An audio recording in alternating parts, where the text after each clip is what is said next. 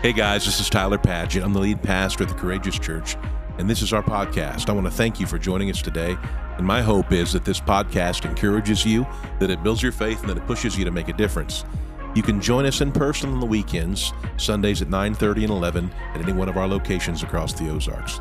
Check out our social media pages to find a campus near you. I believe you're listening today for a reason. Let's do this. Turn up the volume and let's go. This is our crossing over season as a church. We are extremely close to breaking ground on our East Campus. It's been a long journey.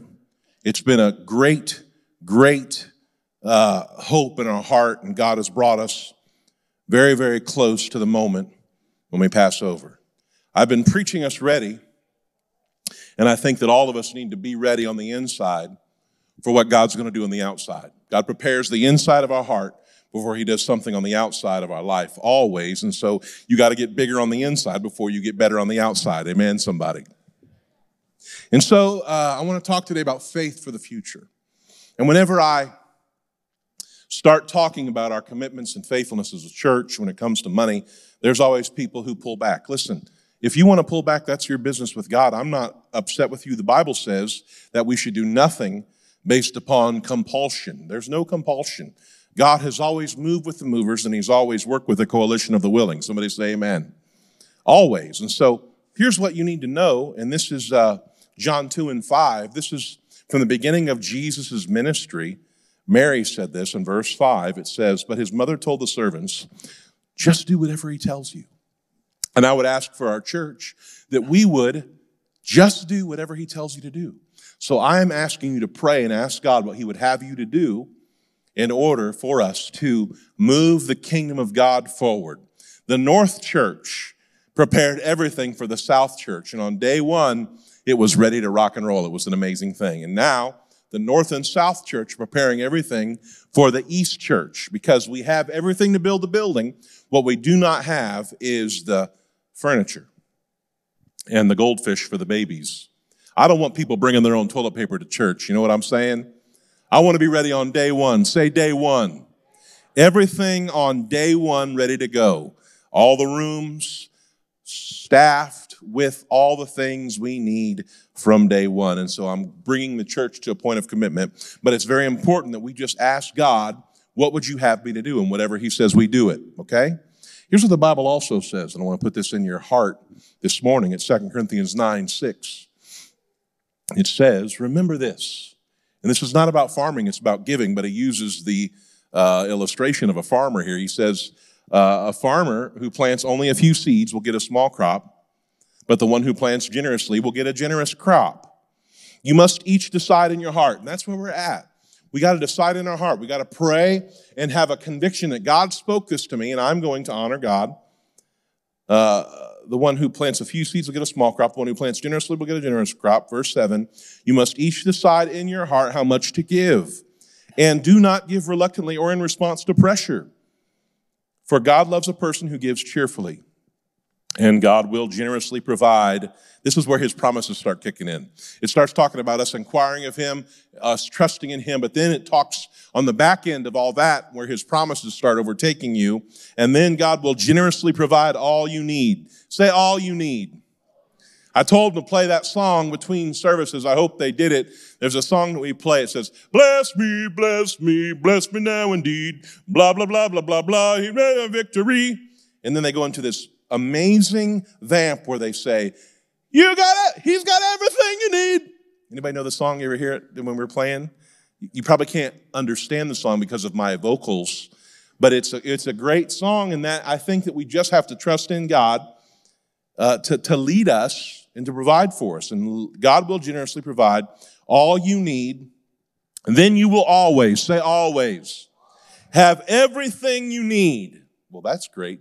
But then God also makes this promise and plenty, say plenty, and plenty left over to share with others. And so we're trusting God for the big and we're trusting God for the blessing, and we have faith for the future. And so everything today is going to be from Isaiah 54, and I want to bring you to Isaiah 54 and 1, and I want you to see the picture here of Israel as they are barren, messed up, broken, not great, difficult time. World is crazy. Isaiah 54 and 1. It starts out with this Sing, O barren one who did not bear. Break forth into singing and cry aloud. You who have not been in labor, not having kids in that day for a woman was a very, very, very, very difficult societal and personal weight to bear. For the children of the desolate one will be more. God's kicking in with promises here for somebody who doesn't have, saying, You're going to have. For the children of the desolate one will be more than the children of her who is married, says the Lord. And so God says, It's bad, it's barren, but I'm bringing my blessing. And then he says this He's like, I want you to enlarge the place of your tent. And it campers in the house, north and south, and it campers? Campers, you, you live like the homeless for recreational reasons. Come on. Yeah, I got some of those. Like you, you, set up your tent, you get your first tent, your tent's not big enough, and so you go to Walmart and you buy the tent that is the size of your house. And you set that up. Like we're camping. We've got our power generator and we're camping. Uh, but he says, enlarge the place of your tent. Get a bigger tent and stretch the curtains of your habitations. Let them be stretched out. It's like get as much length out of that as you can. Do not hold back. Lengthen your cords and strengthen your stakes, for you will spread abroad to the right and to the left. God's speaking blessing to people that are barren. And your offspring will possess the cities and will people. Like that's a pretty strong word. Like you're gonna, you're not just gonna bring out a baby, you're gonna bring forth a people, he says. A people in the desolate, I will, you will people the, the desolate cities. This is about Israel in a time of barrenness and brokenness. And God says, You may feel alone and you may feel like you're not blessed, but I am the source of blessing. I am the one to be trusted. Everything around you is chaos, everything around you is wickedness, but you need to make plans to build bigger because I am the Lord your God. Does anybody witness that with me today? Does anybody witness that with me today? That's the nature, character, and heart of a God who does not change. Now, we're new covenant people. This is written in the old covenant, but God is showing us here the nature and heart that is His, and He is the God who does not change. Locally, in light of the scripture, I've told our team this, I'm praying for it. Hear me now. Locally, I'm believing God for barren women to become pregnant in 2024. I'm believing the God who is a healer is going to cause some who have been struggling with infertility to bring forth children. And it's important that we approach this in faith. Don't approach it in desperation and fear. Approach the miracle that God wants to do in faith. Somebody say amen. Come on, church. Somebody say amen. So we need to have faith for the future. Like the seeds we sow today will become tomorrow's harvest. I've got faith for the future. I've got seed in the ground. I've got hope for tomorrow. I don't care how difficult, desolate, or dark the world is getting. I've got seed in the ground. I've got hope for tomorrow. The best time, a great preacher once said, the best time to plant a tree is 20 years ago or today. I said it, but it's, it's something that is true. The best time to plant a tree is 20 years ago or today, meaning that we can't fight the battles today with a time machine. If it's needed now, we've got to do what is needed now, and that's why we're building now. It'd have been great if we'd have built 20 years ago, but we are building now. And the, the decisions as a church and as individuals that we make today become tomorrow's destinations. We set our trajectory by the faith filled decisions we make today as a church and in your life. If you're going to make decisions today, I suggest you find your wife in the house of God and not at one of, not at one of our many evening establishments. I don't know. I need to get a list of all the clubs so I can update my club knowledge in Springfield.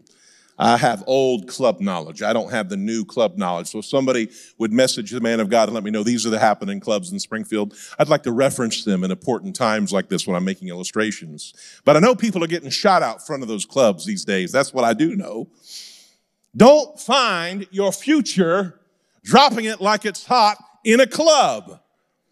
Find your future spouse serving up something hot, hot coffee at the coffee bar. Praise God. Amen. Come on, somebody. Y'all are going to make me work, but I'm up for it today. The steps we make today frame our future, and so we'll make those steps choosing God first. Amen, somebody. It's important that we remember that we are the church. The church is not a building. The building's just a tool. One of the best pieces of advice I got when selecting contractors to do work is look at their tools. Look at how they maintain their tools. Look at how they care for their tools. It will show you the quality of their work. And I think it's important that we see buildings just as tools. But just like it shows the skill and attention to detail and the capability of a contractor by looking at his tools, I think buildings do that for churches as well. And so we work on those things to make them a place to receive people into the hope that is Jesus Christ. But look, folks, it's reasonable to be concerned about the world and the future. Like we shouldn't be unaware or have our head in the sand. And uh, I think it's reasonable and I think it's understandable to have concerns about the future of your family and even be concerned for the world we're leaving to the next generation.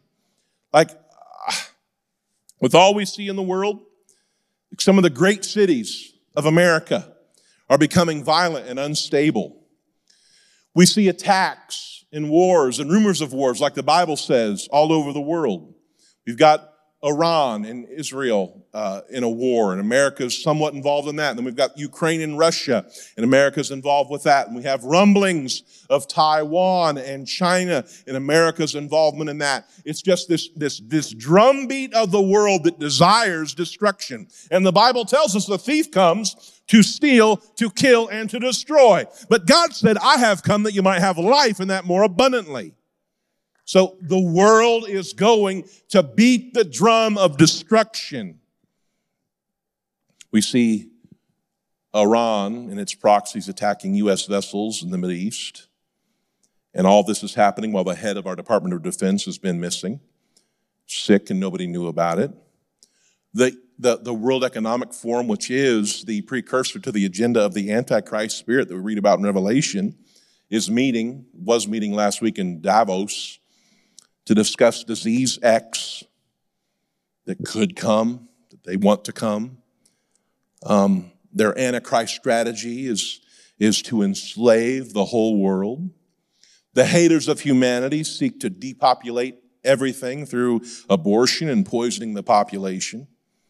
Our government is morally bankrupt and our national borders are in chaos.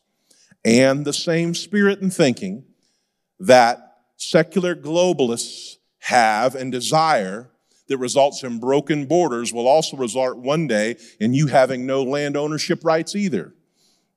And by the way, the whole, the whole term secular globalist, like I think that there's an agenda in the air to paint the most dangerous among us as Christian nationalists so the opposite of, of secular is national, and the opposite of global, I'm sorry, the, the opposite of globalist is national, and the opposite of secular is religious. Like I am a, I am a Christian or religious nationalist. I am not a secular globalist.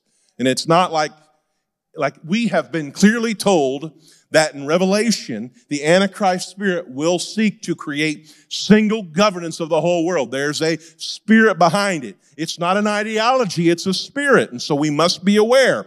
Jesus is coming. Let's win people while it's yet day. Okay? This week in the New York Times, a piece was entitled, it was a, they started as a opinion piece, and that's how they start their apology tour. The title was When Public Health Loses the Public. And they have begun to slowly publish the idea that the pandemic was handled wrongly and it was essentially politicized, damaging our society and children that were at risk. And powerfully connected sex traffickers still are going unpunished. No one understands the Maui fires. China is cooking up another virus. Global digital currency and microchips in your body is a big part of the agenda of the World Economic Forum and others. All of this chaos is to create the prevailing spirit of Antichrist on the earth. And beyond that, the Barna Group just released a study that only 37% of pastors in the United States of America have a biblical worldview. The world can look desolate. The world can look unfruitful. And there seems to be an attitude of doom in 2024. I've heard people talking about the end of our democracy. I've heard people talking about the end of our nation. And it just seems that fear is the climate of the day. Somebody say something. And God, in a season just like that, in Isaiah 54, looked at a barren, broken, separated, hurting, and wounded nation and people and gave them one big command. Are you following me yet? One big command. And that command was sing. Sing! I feel stupid. The world's going to hell. Our God is an awesome God. He reigns. Hey, hey, from heaven. That feels better. From heaven above with wisdom, power, and love. Our God The world's going to hell. Our God is an awesome God. He reigns. Hey, from heaven above with. The word of the Lord to people in darkness was sing.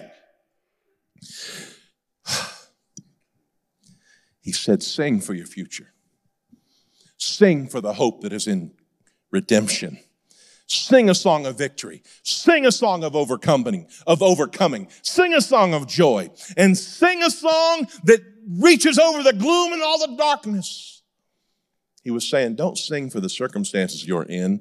Sing for the future that God has spoken. And he said, sing and then make room for bigger and make room for more. Stretch out the tent, drive down the stakes, make room for more, sing. Somebody say sing. We're a singing people. We're the Christians. We've got a lot to be thankful for. We've got a lot of praise in our heart. And so no matter how dark it gets and no matter how difficult things become, I've got a song that just won't die inside of me because of Jesus. Somebody clap your hands to the Lord today. And so let me read that to you again in the light of all that. Isaiah 54, it says, Sing! Oh, barren one, yeah, you the, you're suffering. You in shame, you in heartbreak. Sing, oh, barren one who did not bear. Break forth into singing and cry aloud for you who have not been in labor.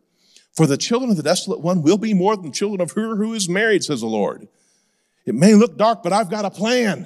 Do you hear that? It may look dark, but I've got a plan. Enlarge the place of your tent. Let the curtains of your habitation be stretched out. Don't hold back. Lengthen your cords. Strengthen your stakes. For you will spread abroad to the right and to the left, and your offspring will possess the nations, and you will people the desolate cities.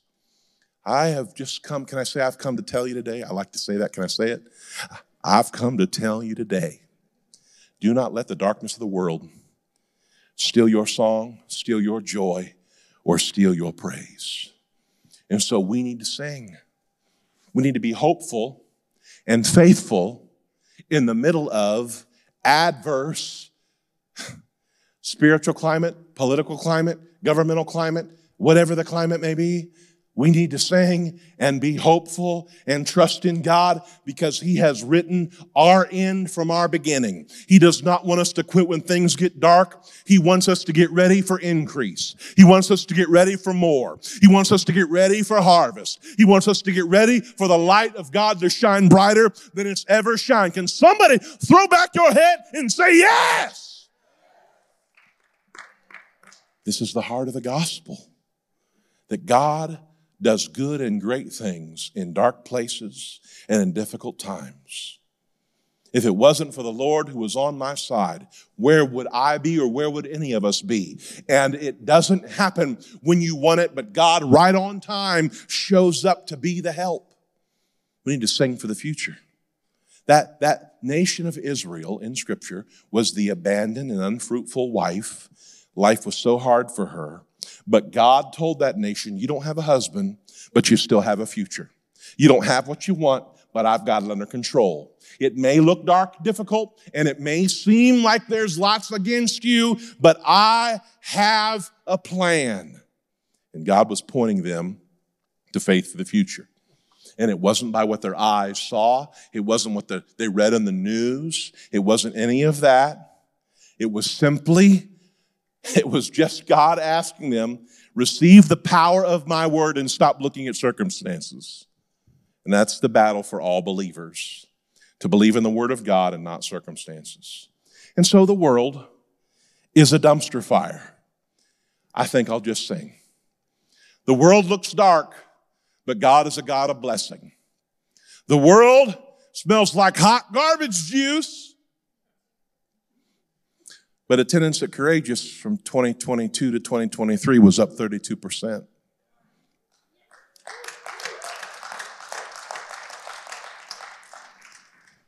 Northside, I know y'all just tore the chandeliers off the ceiling. These Southsiders here gave me some kind of Augusta golf clap. And I want to thank you for your, your, your rabid participation in the body of Christ and the growth of God's house. I'm going to try it one more time. Maybe they'll do a little better. But if not, you know, I know I can count on you. So don't break anything and don't tear anything up. But I want you to know the world smells like rotten cauliflower. The world smells like backed up sewer. The world is a dumpster fire. But God has blessed this church, His church, and it's up 32% year to year.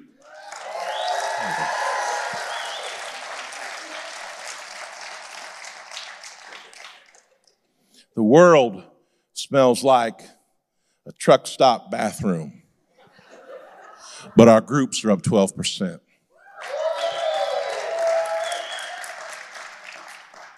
The world carries the stench of roadkill in summer, but we have 17% more group leaders than we had the year before. The world is in a mess, but we're out of room proportionally with our kids, but we still somehow grew 11% with our children's ministry. Our group attendance was up 5%. Our giving was up 13% in a downturn. People that graduated from the courageous life entering into the ministry and into leadership was up 36% year over year. And even though there is a great great falling away and difficulty everywhere in relationship to our nation. We baptized 85% more people in 23 than we did in 22. Let the church say yes.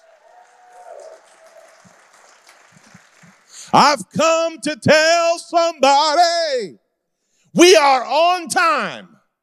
We are on purpose. We have the message of truth and the love of Jesus for our city. And so I think I'm just going to sing. Our God is an awesome God. He reigns from heaven above. Don't sing with me. You can't do this. I am highly trained and I'm going places you can't go vocally. He said, sing so that desolation would turn into inhabited cities. Every nonprofit I know is down in 23 except this one.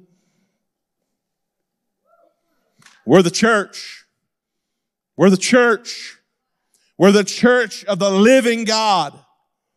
This passage is about Israel, but it's about it's about the nature and heart and character of a God who doesn't change. It was written under the old covenant. We're new covenant people.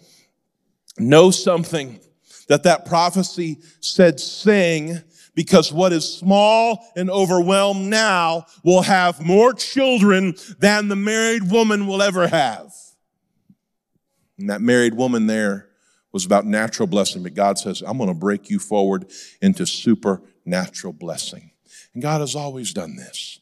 God took 120 people that were gathered in the upper room that began to seek the promise of the Father, that began to pray and to ask the Lord to send the Comforter, which he talked about. The Holy Ghost came, 120 people were filled with the Spirit, and it began to spread wildly. And now, in every nation of the earth and every city in the world, there are people who call upon the name of Christ for salvation. We believe God and we trust in Him.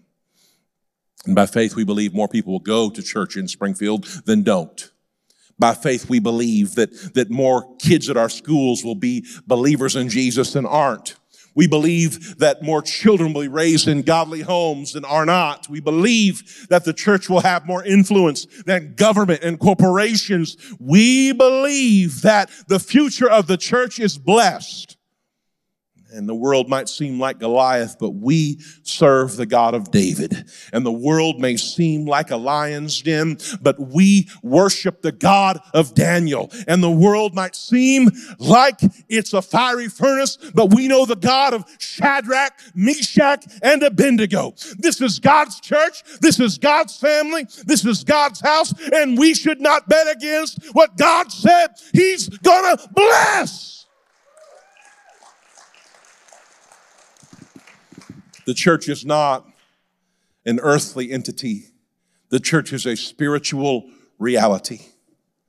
It's important to remember that the building is just a tool that houses the church, and we are the church. Buildings are just tools. And so, we're in our crossing over season, and we're going to begin to build the church collectively for the future. Last week, the weather was terrible. Our attendance was down by 30%. I preached a message that's so important to me. I want everybody that, that, that, that comes to this church, this is my church, you're my pastor.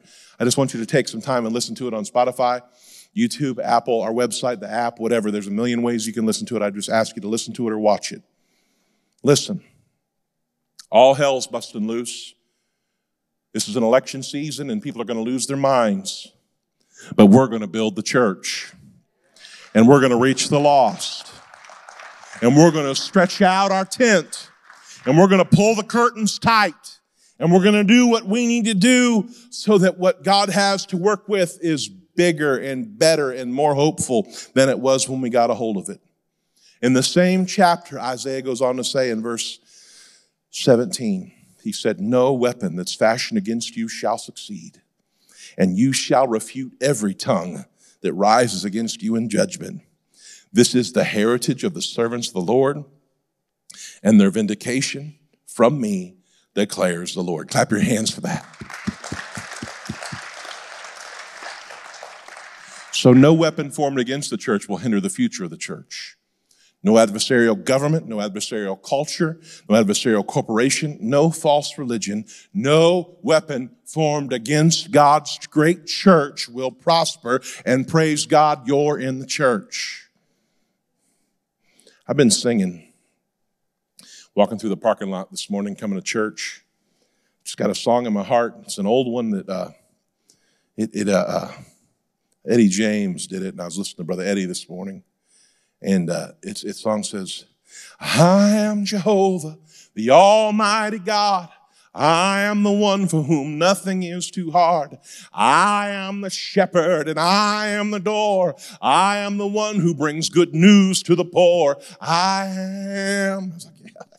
Just singing, just worshiping God. There's some people that need to start singing in the shower again. There are some people that need to start singing in the car again. There are some people who need to start singing in church again. Just lift up your voice. It looks like a dumpster fire, but baby, I'm going to sing.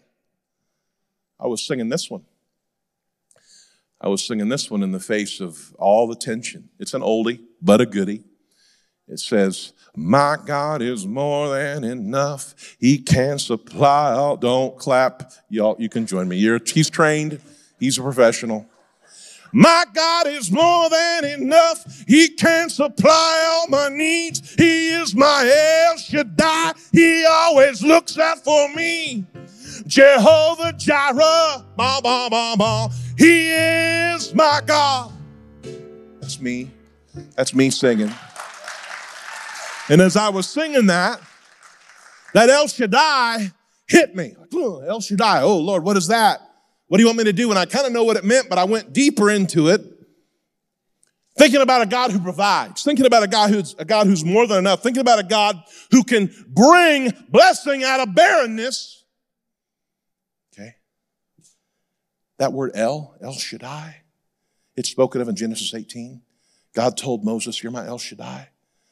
But it says El, that name speaks to the, the many and various aspects of God's character. And Shaddai comes from the Hebrew word shad, which means breast, which means he's completely nourishing, completely satisfying, completely supplies his people with all their needs like a mother would their child. Okay? And connected to that word El, it means, dog on the screen, please, God, the many breasted one. God is showing us a picture of His supply that doesn't run out. And when you think you've got all that's coming to you, God's got one more answer and one more source of hope and one more source of help. Listen, the God who is El Shaddai can be trusted. You'll never max out his ability and you'll never overcome his provision. He is my El Shaddai. God. Look it up. I don't lie about this stuff. We need to trust in the God who is good.